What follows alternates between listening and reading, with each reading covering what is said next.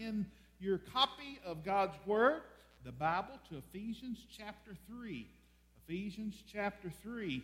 We are in the middle, and when I say in the middle, we are almost smack dab in the middle of a sermon series entitled, Who Do You Think You Are? And, and that's, a, that's a great question. Who are we?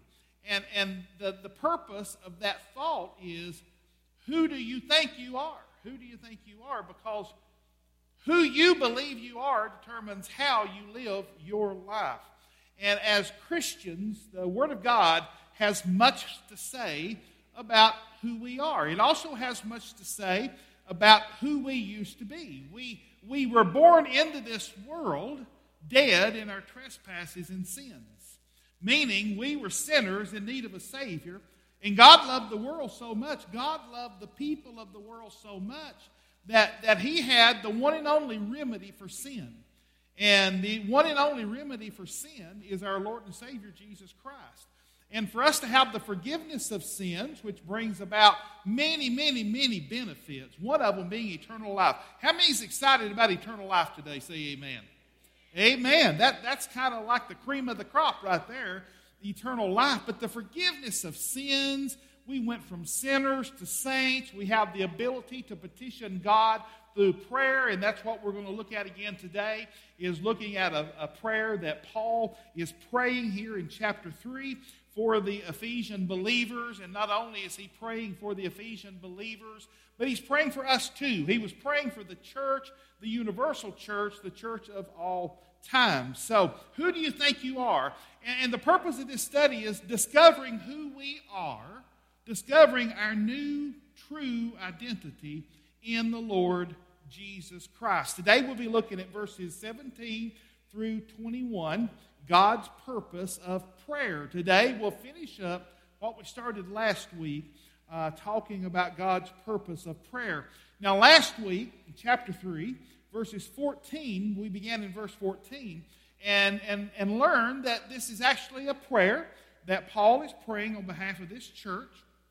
We noted that roughly half of the entire book of Ephesians all six chapters, uh, roughly half of, or all five chapters, all five chapters of Ephesians, uh, roughly half of that is actually prayers being prayed, prayer requests being given, and praise reports from those prayers being answered. How many of y'all have ever prayed and had a prayer answered? If you've ever prayed a prayer, you've had a prayer answered. Can I get an amen? Why? Because God always answers prayers. God answers every single prayer we pray. And one of the points that we learned last week is this. Here's what Paul's trying to get across to us. There is no such thing, no such thing as a New Testament Christian church without Christians praying. Okay? There, there is no such thing as a New Testament Christian church without Christians gathering to pray. Not only gathering to pray, but praying as individuals, praying as couples, praying as families, and praying as a congregation.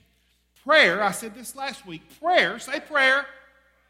Prayer, more than anything else, is what sustains the progress, the success, the growth, and the health of the church you, you, find a church that doesn't pray, and I'll show you a lousy church. I don't know no better way to put it. A church that's not praying is a lousy church. And I guess we could probably own that, couldn't we? Wouldn't you say a Christian? You say, Brother Steve, you've been brutal this morning. I know, it's just a mood. I'll get over it. Uh, a Christian who doesn't pray would be a lousy Christian. Can I get a witness there?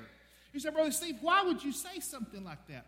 Because it's through the Word of God and through the power of prayer that we know what a Christian is and how a Christian is supposed to live. And what God, who God is, and what God has done for us, and what God has done in Christ and through Christ, and what God has done in us, and what God continues to do through us. Prayer, more than anything else, is what sustains the progress of the church's health and growth. What we're doing, we're, we're taking this acronym of prayer, P R A Y E R. Boy, I about didn't get through that. Let me try it again. P R A Y E R. If someone had told me in junior high and high school that I was going to preach at age 27, I would have paid more attention in English class. I'll just be honest with you. I would have paid more attention in English and literature. I would have thought that was important. But since I knew my ABCs and could read run, dot, run, and see tag run, I figured I had it licked. But anyway, I'm suffering now because of that, but God's getting me through it. My grandfather, Talmadge Looper, had a fourth grade education, but he could read the Bible. I think God had something to do with it, don't you? Oliver England. Anybody here remember Oliver England, the old evangelist preacher? Oliver England said he went to Bush College. He couldn't read a lick. When God saved him, him and the Lord got off alone in the bushes, and God taught him how to read the Word of God. So there's lots of ways for God to educate us when we don't know how to educate ourselves. So today, let's pick up where we left off. Uh, we left off with P R A. This morning, we're going to start with the letter Y. But before we get to Y, let's just remind ourselves. Last week, we saw how that P, the first letter of prayer, is teaching us that prayer is personal. Paul said, I bow on my knees before the Father. So prayer is personal. We, we oftentimes ask other people to pray for prayer needs we have. But Don Pearson taught me this a long time ago. You don't need two people praying. You don't need a half a dozen people praying. You don't need dozens of people praying. When it comes to a matter of prayer, prayer is personal. You can pray. God will listen. God will answer. Nothing wrong with asking for help. Nothing wrong with sharing prayer requests and getting groups of people to pray along with you. But know this prayer is personal. Prayer is personal. That letter R prayer is relational. We learned last week through the scriptures that Paul said, I bow on my knees before God the Father, from whom the all the people are named in heaven and on earth. And we learn that God is a loving, caring, providing, sovereign, providential Father who loves us more than we can ever imagine being loved. God loves us, He's our Father. God being our Father, Jesus being our brother, the source of uh, our adoption into the family of God. We have that relationship with God through Jesus Christ. Jesus Christ was what? The only begotten Son of God. Jesus is the Son of God. And now, because we've been adopted uh, into Jesus Christ, and now we are brothers and sisters with the Lord Jesus Christ, aren't we? If we are brothers and sisters with Jesus Christ, then we are God's family. God is our Father. We are his family. We are his kids. He's the perfect father. He loves us beyond imagination. That makes a difference when you pray, doesn't it? Makes a huge difference when you pray. Not only are being relational, but prayer is about asking. Uh, John MacArthur mentioned James, the half brother of Jesus. I think it's in James also where we read, You have not because you ask not. So prayer is personal, prayer is relational, in prayer is all about asking. Don't be afraid to ask. Some people say, well, Brother Steve, I've just prayed and prayed and prayed, and God hasn't answered my prayer. Yes, He has. He said no. And you didn't like it. God always answers every prayer you pray. Sometimes God says no. Sometimes God says not now. Sometimes God says yes right now, and before you even say in Jesus' name, amen, the prayer's been answered. So, yes, God always answers our prayers. Why? This morning we'll pick up right here. Why? Prayer is yearning. Prayer is yearning. To see more about this, uh, let's look at Ephesians chapter 3, verses 17 through 19. Verses 17 through 19. So that Christ may dwell in your hearts through faith. Faith is a big matter when it comes to prayer. If you don't believe that God is able to bless you with what you're praying for, then don't bother to pray.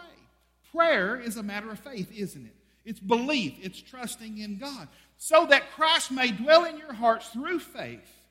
That you, see, that's, that's individualized, that's personal, isn't it? That you, being rooted and grounded in love, may have strength, may have strength to comprehend with all the saints, the family of God, God's kids, that you may be that you may have the strength to comprehend with all the saints what is the breadth, the length, the height, and the depth.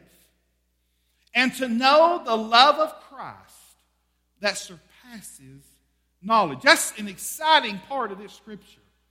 That to know that the love of Christ surpasses knowledge. God loves us so much that we can't imagine how much He loves us. That you may be filled with all the fullness of God. That's incredible. That is incredible scripture right there. Let's just take it and break it down and look at it this morning. That you being rooted, that you being rooted. How many of y'all have ever planted a garden? Planted a flower, planted a tree, planted anything out in nature. Roots are important. Can I get an amen? Roots are important. He said that you may be rooted. Rooted and grounded in what? In love.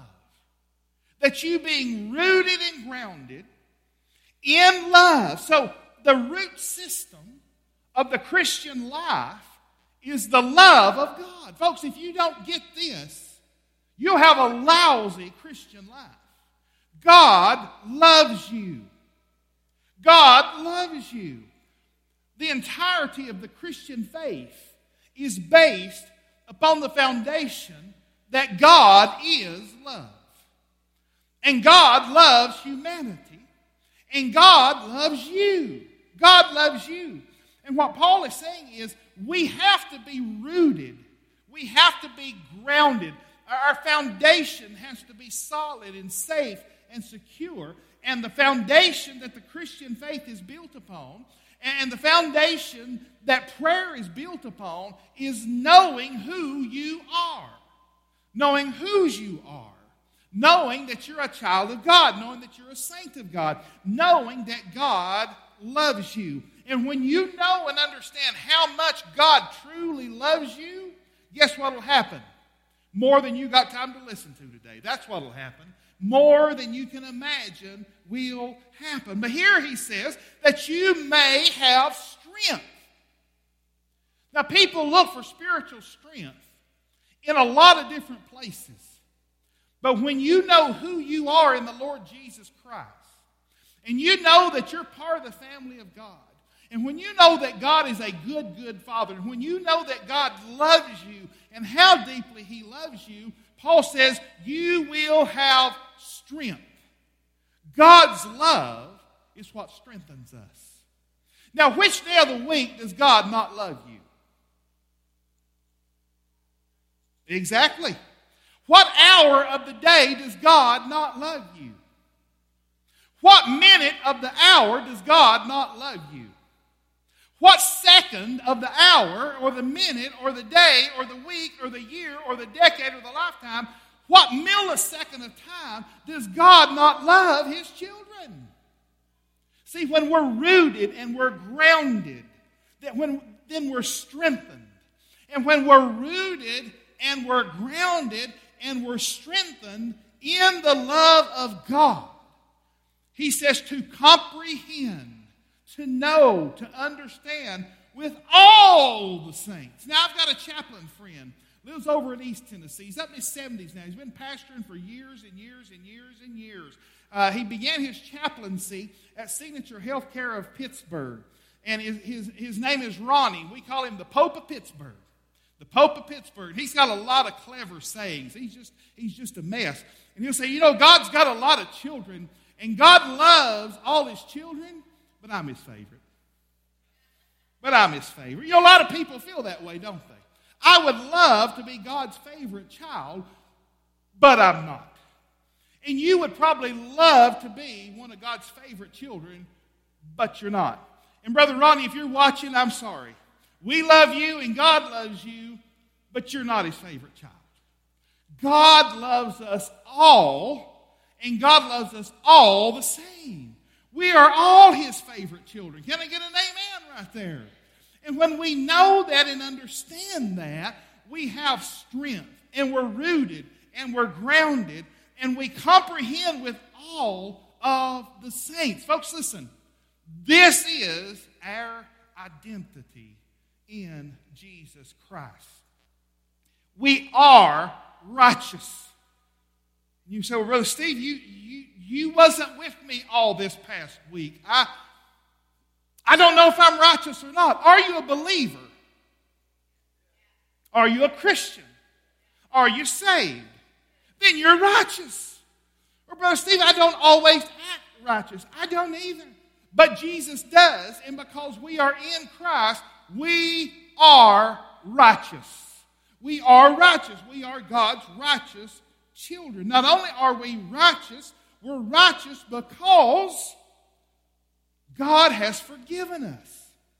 And God has forgiven us of all of our sin. I didn't say sins, it's a package deal. I was a sinner and I sinned, and God forgave me of my sin as a whole. And when God forgave me of my sin, He cast my sin as far as the east is from the west.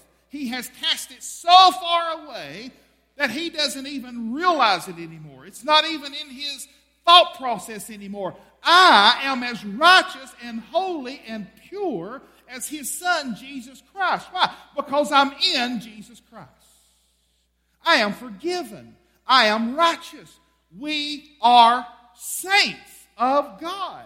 Now that changes how you pray. And that changes your expectations of your prayers when you know who He is and when you know who you are.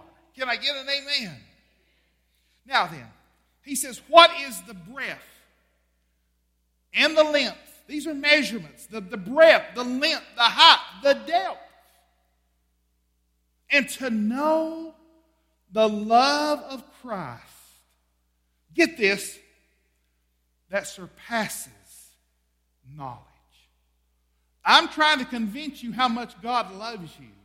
And what's going to happen is your mind is going to fill up with the knowledge of how much God loves you, and that doesn't even scratch the surface of how much God loves you. It's beyond our understanding, it's beyond our comprehension. That you may be filled with all the fullness of God. So, my question to you this morning is what are you full of? Kevin, you can't answer. What are you full of? God's love. God's love.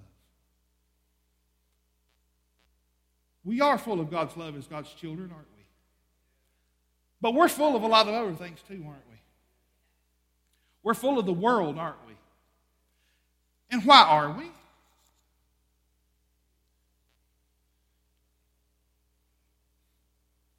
There's only one real answer because we want to be. Because we want to be. I love buffets. Don't you love buffets? You know the good thing about buffets? Most of the time, you can find at least one good thing on that buffet to eat, right? If you're picky.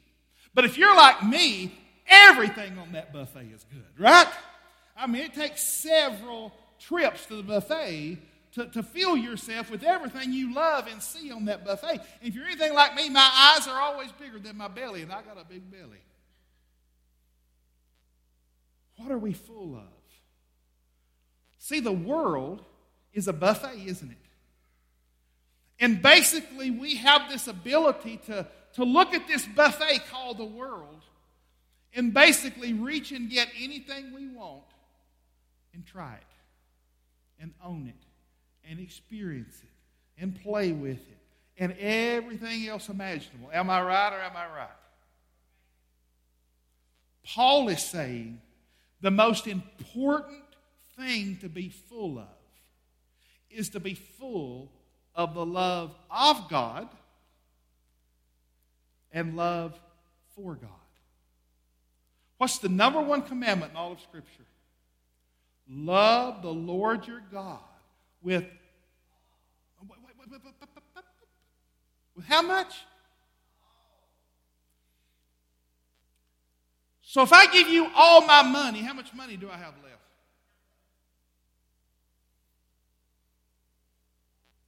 So if I give God all my love, how much love do I have? Plenty. Plenty. Because God's love is reciprocating. I love God, God fills me full of love. And I love God, God full, fills me full of love. And I love God, and God fills me full of love. See, when I love God with all my heart, and all my soul, and all my mind, and all my strength, God fills me with more love to love others and to love Him. It doesn't work that way any other way, any other place, with any other person, or any other thing. If I give myself away to someone other than God fully, there's nothing left. But when I give myself fully to God, I've got more than I started with. Because that's God. Because that's God. That you may be filled with all the fullness of God. What, what's Paul talking about here? Paul is talking about the love of God for his people. Here's what God is saying Here's what Paul is saying. Paul is saying, yes, read Scripture. Read the Scripture. And when you've read all the Scripture multiple times, go ahead and read some of the credible commentaries. Go ahead and, go ahead and read after some of the spiritual giants who you know and love and trust. That's all good. Study, study, study, study. But here's what Paul is saying he's talking about this knowledge. We're talking about prayer is yearning.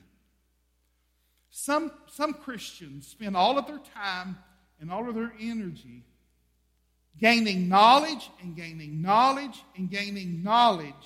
And at the end of the day, all they have is knowledge. Paul says that the love of God, in us experience the fullness of the love of God that goes beyond knowledge, creates a yearning in us creates a yearning in us. God wants us to fully, say fully, God wants us to fully know His love. God wants us to fully experience His love. And God wants us to fully enjoy and express His love to others in the form of joy. There's a lot of Christians that walk around with not so desirable actions and attitudes. I grew up with a persimmon tree in my yard. Matter of fact, we had two persimmon trees in our yard. Y'all familiar with persimmons? Do you like green persimmons or orange persimmons? I don't like either. But that's neither here nor there. But if I had to take my pick of one of the two, I would definitely go with the orange ones, right? Have you ever been into a green persimmon? Does that alter your face? Does it alter your attitude? It does, doesn't it? I, there's a lot of Christians walking around, and you'd think they're carrying around a sack of persimmons. In about every 10 or 15 minutes, they'll dig in the bag and take a big bite of one. Now, that's not a good billboard for Christianity. Can I get an amen? And what Paul is saying is God's our Father, we're His family, we're His children. He's wonderful, He's good, He loves us, He loves us beyond knowledge. But beyond knowledge, begin to experience knowing how loved you are. This past week, Rudolph the Red-Nosed Reindeer played on TV. Did anybody watch it? For the past 50 years, there's been this cartoon called Rudolph the Red-Nosed Reindeer. Has anybody ever watched it? There we go. All right. So, so Rudolph, he's got this odd nose. He's different. He, he's peculiar. Huh? He's peculiar. Who else is supposed to be peculiar? Huh? God's people. Scripture says that we're peculiar people. We stand out. There's something about us. And much like Rudolph's parents, we, we want to disguise that because we want to fit in with everybody else? So, so what they do, they scraped up some mud and, and they formed this little cap to put over Rudolph's peculiar nose because they don't want Rudolph to stand out. They want him to blend in with everybody else. Shame on us Christians for not wanting to stand out. Shame on us for wanting to blend in. Well, what happens? Rudolph goes training with the rest of the reindeer one day, doesn't he? And as he's there, he meets this cute little female deer, right? And she begins to tell him how fond she is of him. Right? Am I right? Y'all following along? And when he realizes that she loves him and she's attracted to him, she says, You're cute. And when she says you're cute, what does Rudolph do? He leaves the planet, doesn't he? I mean, nothing else can get him off the ground. But when this girl expresses love toward him, he just flies up in the air and soars around. She says, I'm cute. She flies around and he lands. Folks, there's a lot of there's a lot of Bible in that right there. There's a lot of gospel in that right there. Because when we comprehend, like Rudolph comprehended the little cute girl, fell in love with him, when we know how in love God is with us, it causes us to soar. It really it should. Y'all ain't soaring. You, you, you, you act sore, but you're not soaring. Can I get a witness? God wants us to act. And when I say act, I'm not talking about acting like a theater actor or a movie actor. I'm talking about God wants us to live out who we are. God wants us to get excited knowing that we used to be dead in our trespasses and sins. God wants us to get excited to know that He loves us enough to send His one and only Son to come and die for us and shed His blood on Calvary. And not only did He die, He didn't stay dead, He was resurrected on the third day. And He wants us to act out upon these facts in such a way that knowing Him and knowing how much He loves us creates a yearning in us that supersedes every other yearning that we can possibly have. Can I get an amen? How can, how can we do that in just an everyday way? Well, right here, when we gather together, here's what I've noticed, and just pull the excuses out of it. Not everybody here sings when we sing. Well, Brother Steve, I have a legitimate excuse for that. No, you don't. Brother Steve, I don't sing well. Neither do I. Well, Brother Steve, I sing out of tune. So do I. So do 90% of the people on planet Earth. We're not here performing for one another. We're not here performing, period. We're here to worship God. Now, you, you can throw any excuse you want to with me. And I've got an inexhaustible source of bullets for every excuse you've got. I can shoot them all down. The Bible says, make a joyful noise unto the Lord. And, and, and, and the main way for us to make a joyful noise to the Lord is to sing. And to sing loud. And to sing proud of who we are and sing to the Lord. So when we gather like this, when we gather like this, please sing. You know what singing does? Singing stirs your heart. And singing causes you to worship God, helps you worship God in spirit and in truth. And it'll pull you out of your troubles for a time. It'll carry you into the throne room, and in God's presence, there is no trouble, there is no difficulty. It's the most wonderful escape you've ever experienced in all your life. Some of y'all need to try it. Need to start singing. You not only need to sing, you need to raise your voice. And as you're raising your voice, now, now, now I know we're, we're, we're, we're, we're approaching the Pentecostal line here, but as we're raising our voice, try raising your hands every once in a while. God is worthy of our praise. God is worthy of our praise. God is worthy of our praise. Good grief. Marvin, will you please will you please collect all the persimmons? I, they're everywhere. They're everywhere. Come on now, church. No, no wonder I'm having to bear down right here. God loves you. Jesus died for you. He was raised on the third day for you.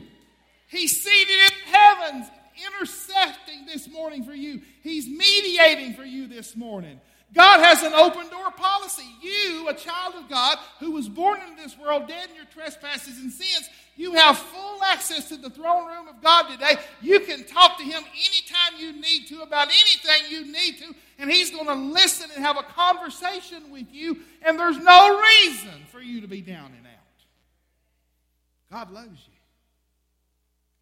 God wants you to know, but God wants you to experience His love. And God uses our worship to encourage those people around us. And as we let go and let God and worship God, we'll be an encouragement to those around us.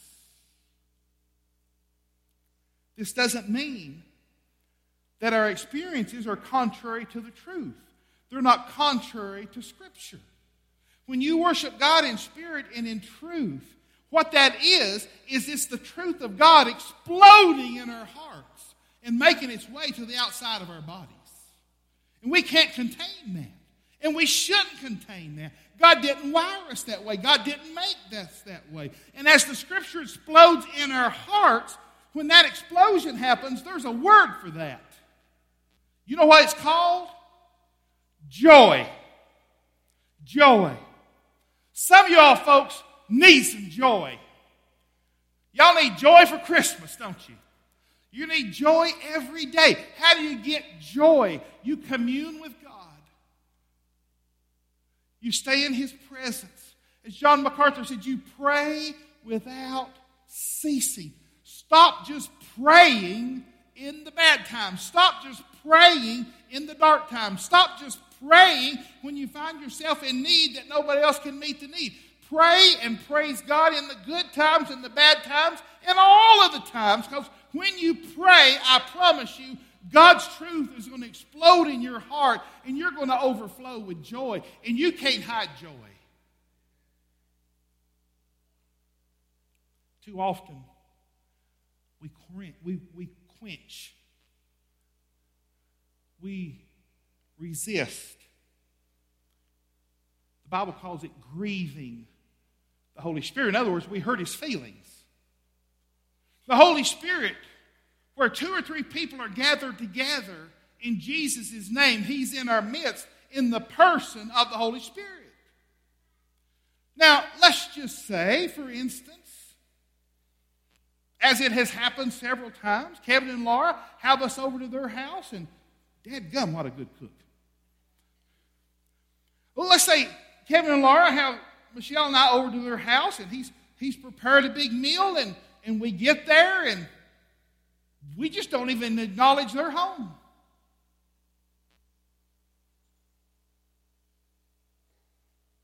We don't have conversation with them. We don't participate in the visit whatsoever. We sit around an hour or two and eventually we get up and go home. What's the word for that? That's rude.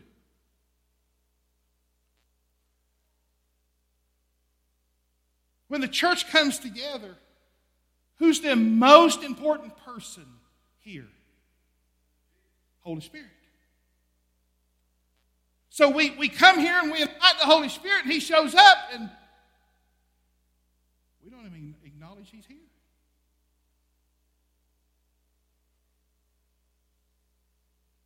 We don't respond to him. We don't converse with him. We don't go through the motions. We done church again, didn't we? Woo! Done church. Monday, come on. Done Sunday, Monday.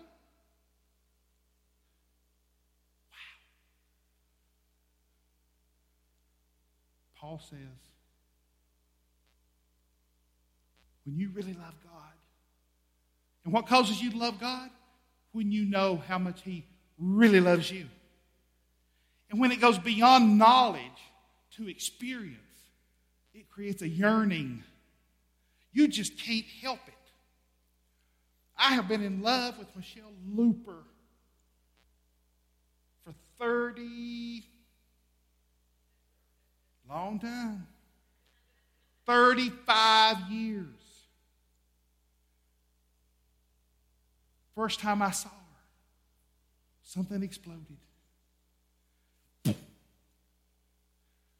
to this day she walked out of her closet yesterday coming over here to the tea had that long dress on, had them high heels on, had that hat on. She come out, and I went, and something went, Poof. 35 years later. Why?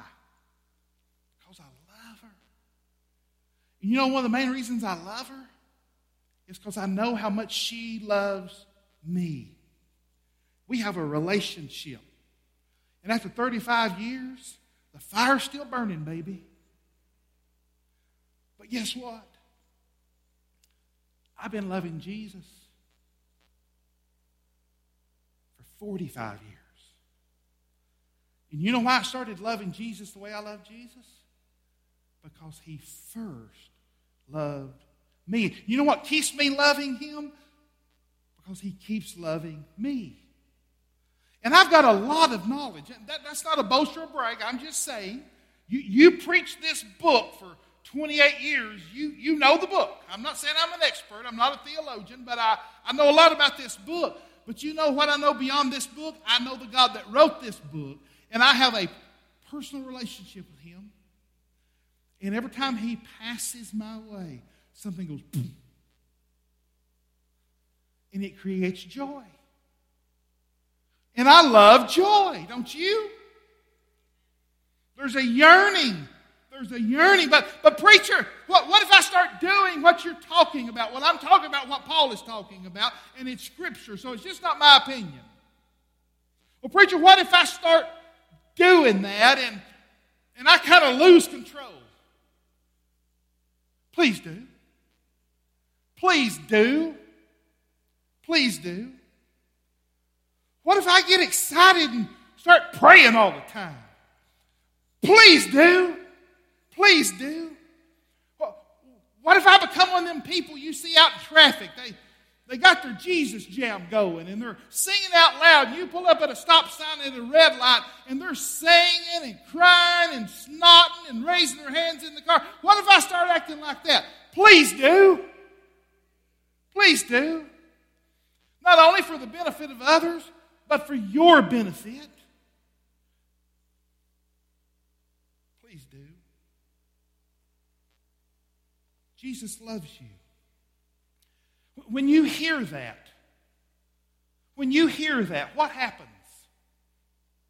Or have you heard it so much that it really doesn't make much of an effect on you when you hear it anymore? See, we need to quit loving food and we need to quit loving dogs and cats. And we need to quit loving good weather. And we need to quit loving everything. We need to start liking a lot of things. And we, start, we need to just start loving God.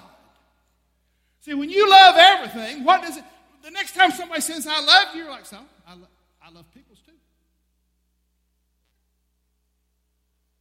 You, know, you see what I'm saying? When somebody says Jesus loves you, you ought to go into a spell of some sort. Knowing how unworthy you are that God chose to love you. That it, it ought to excite you. It'd be like winning the lottery. You ought to start jumping up and down shouting. Every time somebody says Jesus loves you. Do you doubt that he loves you because you go through difficult days? Do you disbelieve He loves you because you sin from time to time? Do you disregard the fact that Jesus loves you because you hear it so often? Do you dismiss the fact that Jesus loves you because you're too busy living life in this world? Why not just believe it and receive it and live it? In the early Christian church, it was common for them to take a symbol of the cross and they would write the breadth and the length and the height and the depth. Because this is the example of the love of God. And they wanted a constant reminder of how much God loves them. What do we need to do outside of the month of December and outside of the month of March or April when Christmas and Easter lands? I heard an area, I heard an area pastor this past week on the radio doing a commercial. And the biggest push this pastor made was in the month of December, every sermon we preach is going to be about Jesus.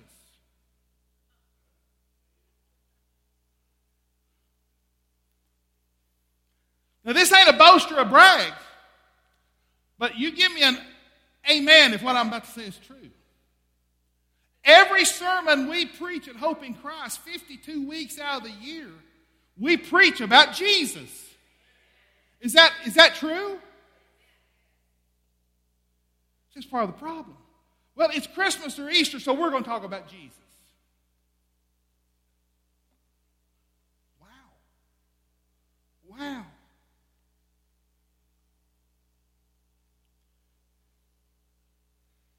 Bible connects the cross of Jesus to the superseding of the mind knowledge of how much God loves us.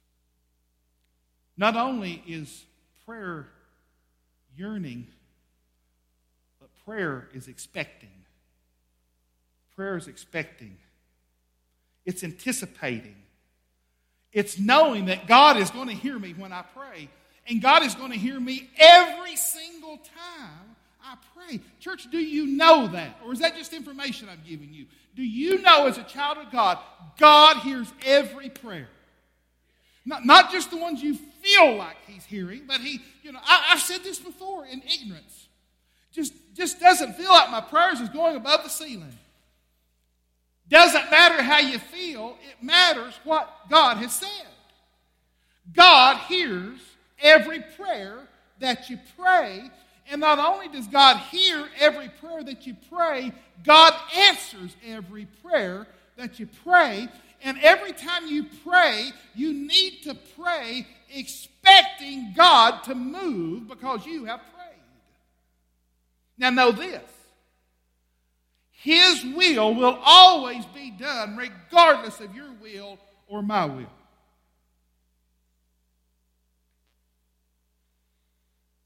Verse 20. Now to him, the Father. Y'all better buckle up your seatbelts for this one. Now to him who is able to do, what's those next two words? Far more. Now, God is able to do everything we ask, but that's not our God. He is able to do far more. Abundantly. Now it just, just keeps building, don't it? And my country slate just keeps getting gooder, don't it? Far more abundantly. Not only that we ask, but you're just like me as a human being. Sometimes you're afraid to ask God for something because you're afraid He might answer you, so you just think about it. And he covers that. Now to him, God the Father, the loving Heavenly Father who loves his kids more than our minds can comprehend, to him who is able to do far more abundantly than we ask or even think. According, now listen, don't miss this. According to the power at work, where? Where?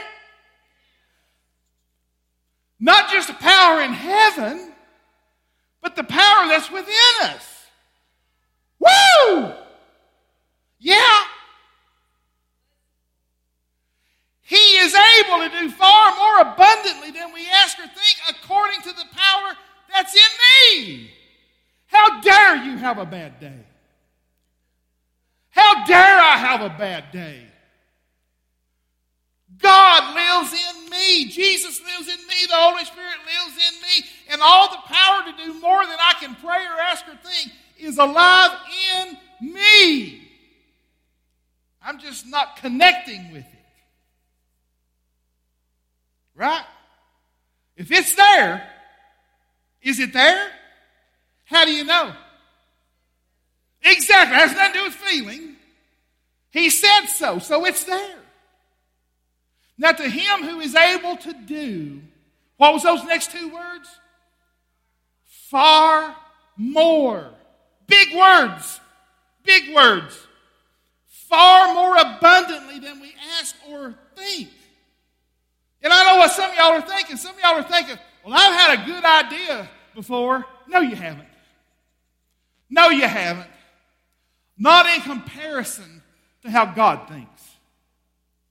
Not in comparison to how God thinks. According to the power at work within us. So, how should we pray? We should pray expecting.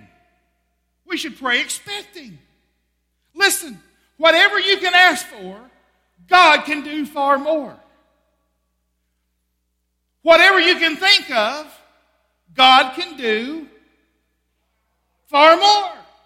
Not just more, far more, and not just far more, far more abundantly. That's like to infinity and beyond. What is this? This is a direct invitation from the throne room of heaven. Ask. It's almost like a game. It's like God says, try and outdo me. You just, you just try and ask me for something I can't do. Can you move mountains? Mm. Huh? Jesus said, fig tree, die. Jesus and the disciples are in the boat. Jesus says, we're going to the other side. Now, when you are Jesus, the Son of God, and you say, Get in the boat, we're going to the other side, where are we going? So, what do you do? Nap time. Nap time. All the disciples are in the boat, and they're whispering one another, Have you checked your weather app? They're forecasting rain. Says it could get bad. So they're watching the phone out. Jesus is in the bottom of the boat taking a nap. And sure enough, it's at this time. You know, a good weatherman will get it right every once in a while. So the storm blows up. They're losing their mind. They've done forgot that He can do far more abundantly than anything we think or ask. When Jesus says we're going the other side, we're going the other side, church. So they freak out. They spaz out. Wake him up! So they go wake him up, and he comes up to the top of the boat, and he looks around, and he's like, Christians. What does he say? Three words peace, be still. What happens? Far more abundantly, more than we could ask or think. He did that. He can still do that. Some people say, Brother, say he didn't do it yesterday in West Tennessee and Southwest Kentucky. He, he didn't say, Peace be still. Could it have been worse? Why wasn't it worse? Because he's the master of the wind. Now, those are all wonderful things. But one day, Jesus and his disciples had gone doing ministry, and one of Jesus' best friends was sick. His name was Lazarus. And Jesus tarried on purpose. He knew Lazarus was on his last leg. He knew that he was going to die, and he stayed gone on purpose so Lazarus would die. Well, that's a loving, caring, spiritual brother, isn't it? Yeah. when you know the rest of the story, as Paul Harvey used to say. So Jesus shows up four days later. And what does Jesus do?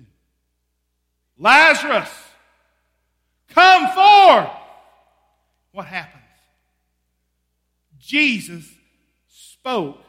Lazarus answered. Lazarus walked out of the tomb. Far more abundantly, more than you can ask or think, God can do. Why ain't He doing more? What are you asking for? If the biggest prayer you ever pray during your day is God bless this food, nothing wrong with asking God to bless your food. But if that's the level of prayer and expectancy you have, is God bless my food? That's what you're going to get.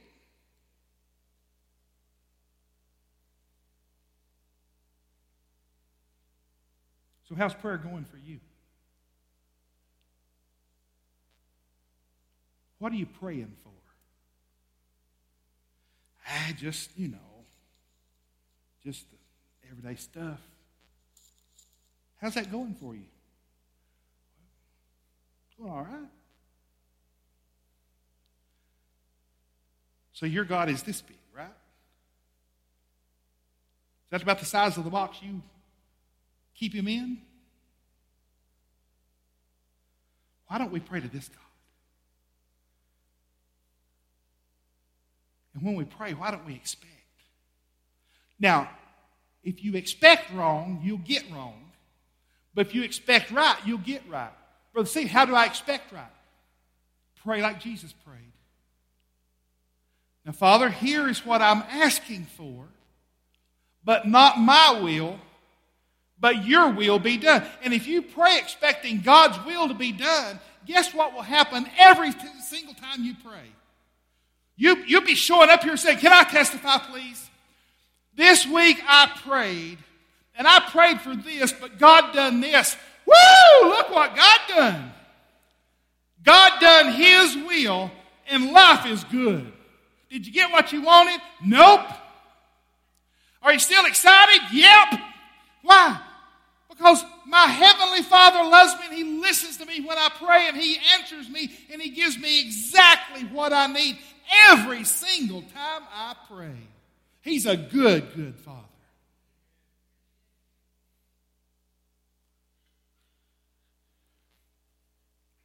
Pray big.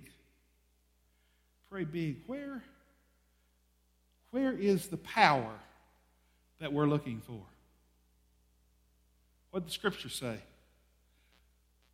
The power at work. Where? That ain't heartburn you're feeling. Okay? That's not an upset stomach. That's the power of God in you.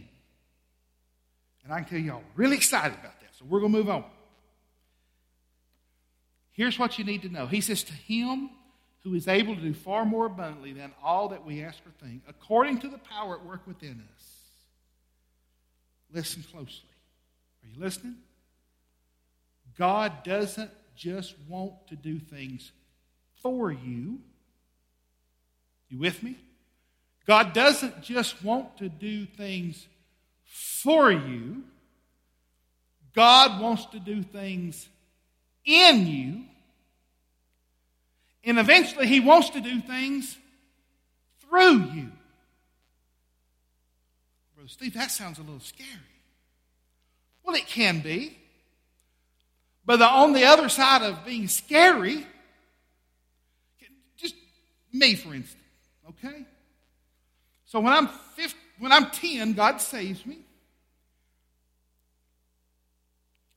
Have an uncle that starts teaching me how to play some musical instruments.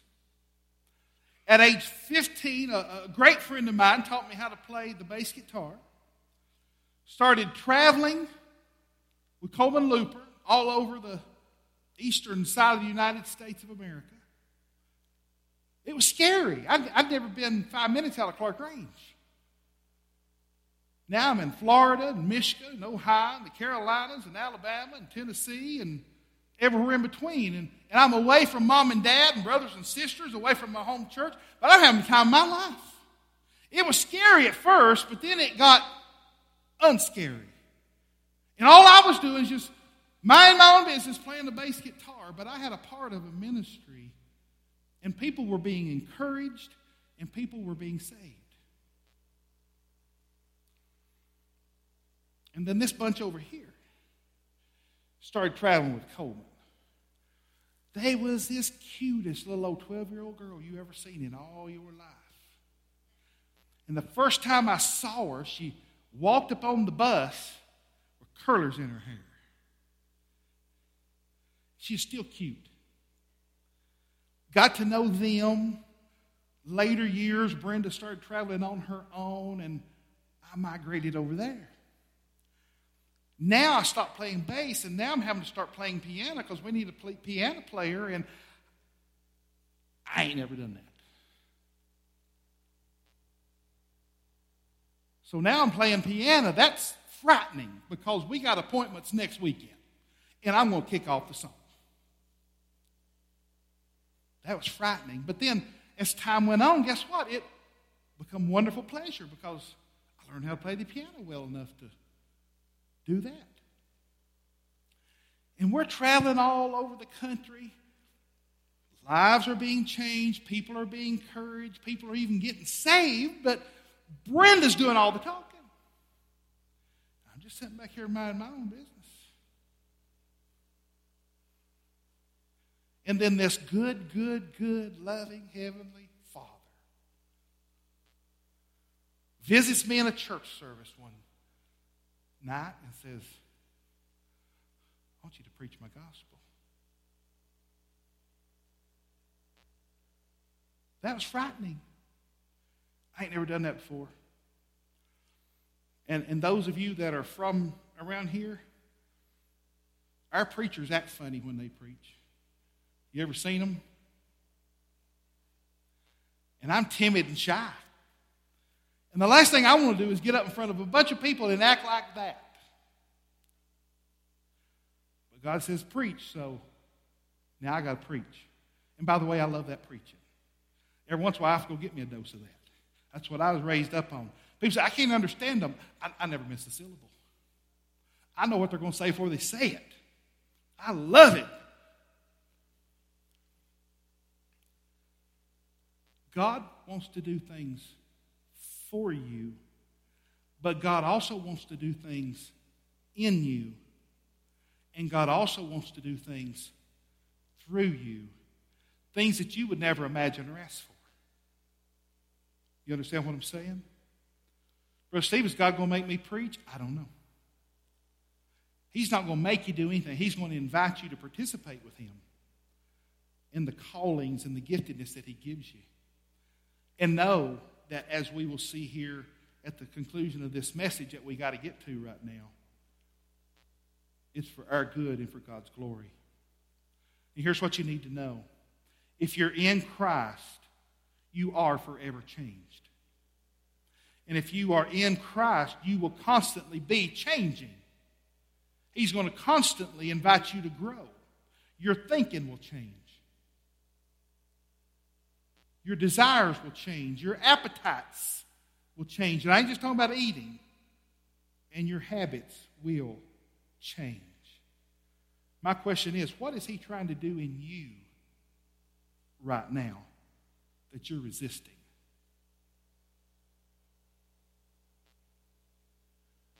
Yeah, it's uncomfortable. I'm the poster child for uncomfortable. It's frightening. I'm the poster child for being frightened when God starts doing things in you and through you. But 28 years later, and no credit goes to me whatsoever, and I don't keep logs like some pastors do, but I am telling you this I don't know, and it's good and it's wonderful. I don't know how many people have been saved, not because of what I've done, but because of what Jesus did on Calvary and because I was just willing to go tell them what God did for them, I don't know how many people have been saved. I could have sat back and said no. Would they have been saved? They would have been saved By the grace of God, they would have been saved.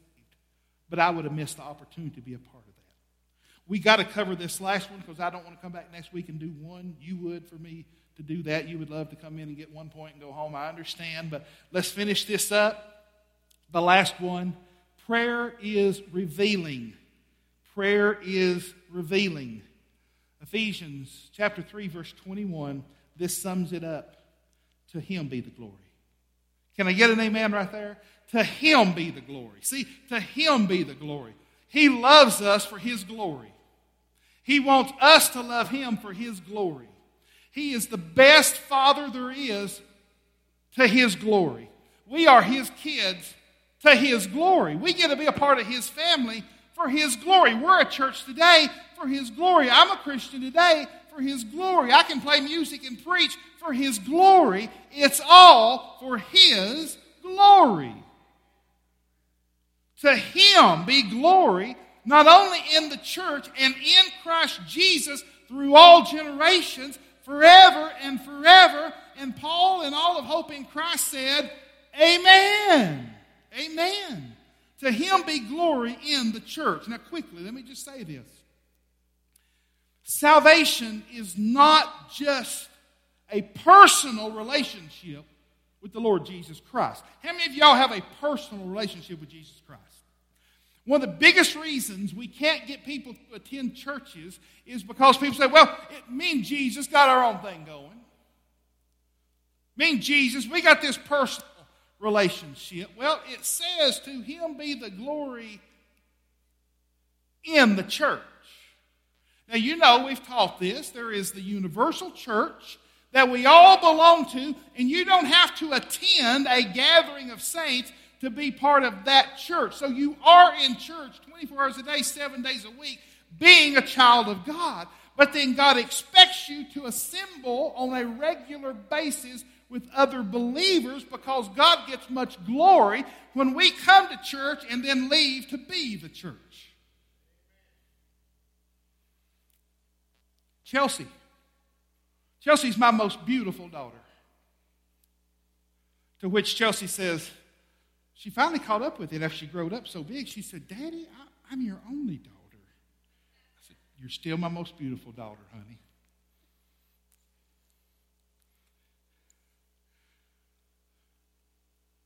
Chelsea's my only daughter. But Chelsea cannot have a personal, personal relationship with her daddy. Why? Because she's part of the Looper family. See, growing up, it wasn't just me and Chelsea in a personal relationship. It wasn't just Father Steve and Chelsea daughter. Chelsea was part of a family. Chelsea had two brothers and a mother, and it was the Loopers. We was a family. You understand how that works? You're a child of God, but you're not just a child of God. It's not just Father God and Ryan. It's Father God, Ryan, and the other believers on the planet.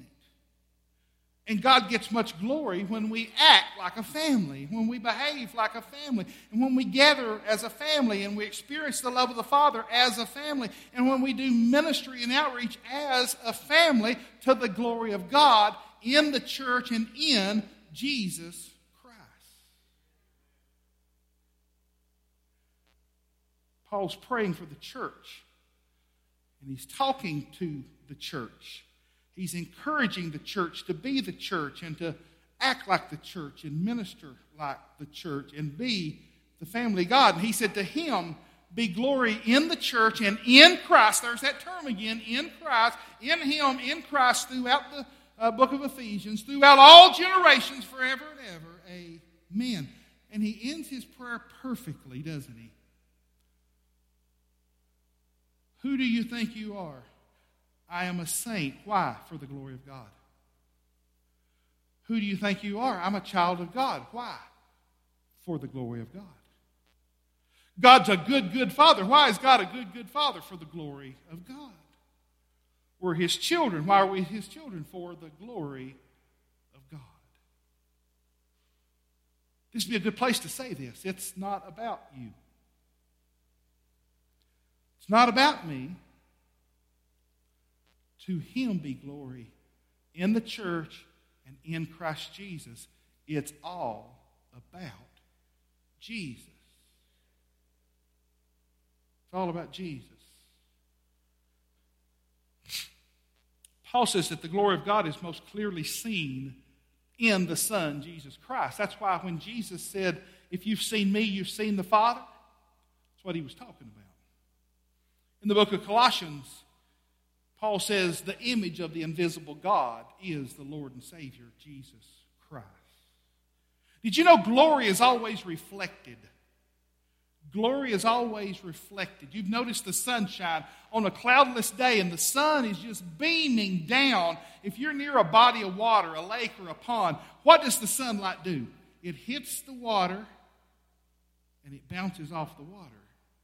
It's reflected. You're driving down the road and the sunlight hits your windshield and it blinds the driver coming at you because light is always reflected. God's glory is always reflected. God's glory shines on me and it bounces off me and it shines on you and it bounces off me and it shines back to Him. God's glory is for God's glory.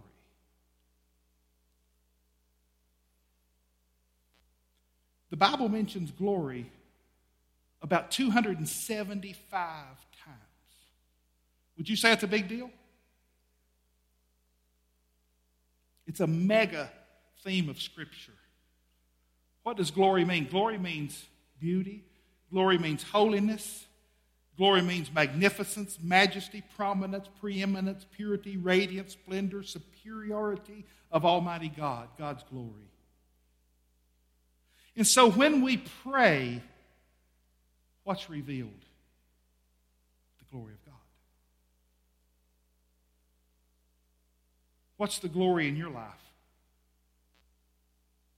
Good question, isn't it?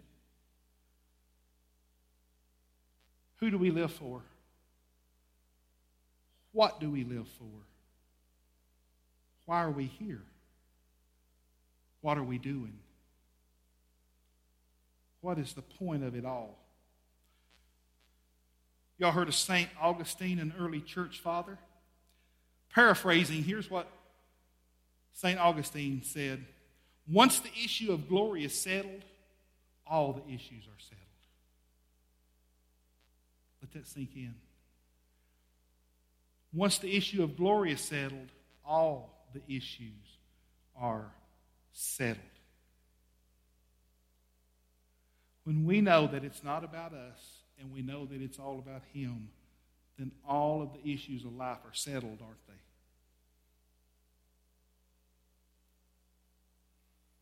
You want to know what's wrong with the world today? The world is addicted to self. That's the problem on the planet today. People are addicted to themselves instead of addicted to Jesus Christ.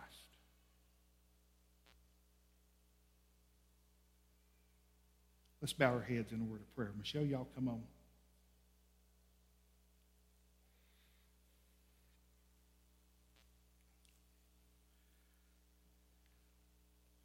Would you stand with us this morning as we pray?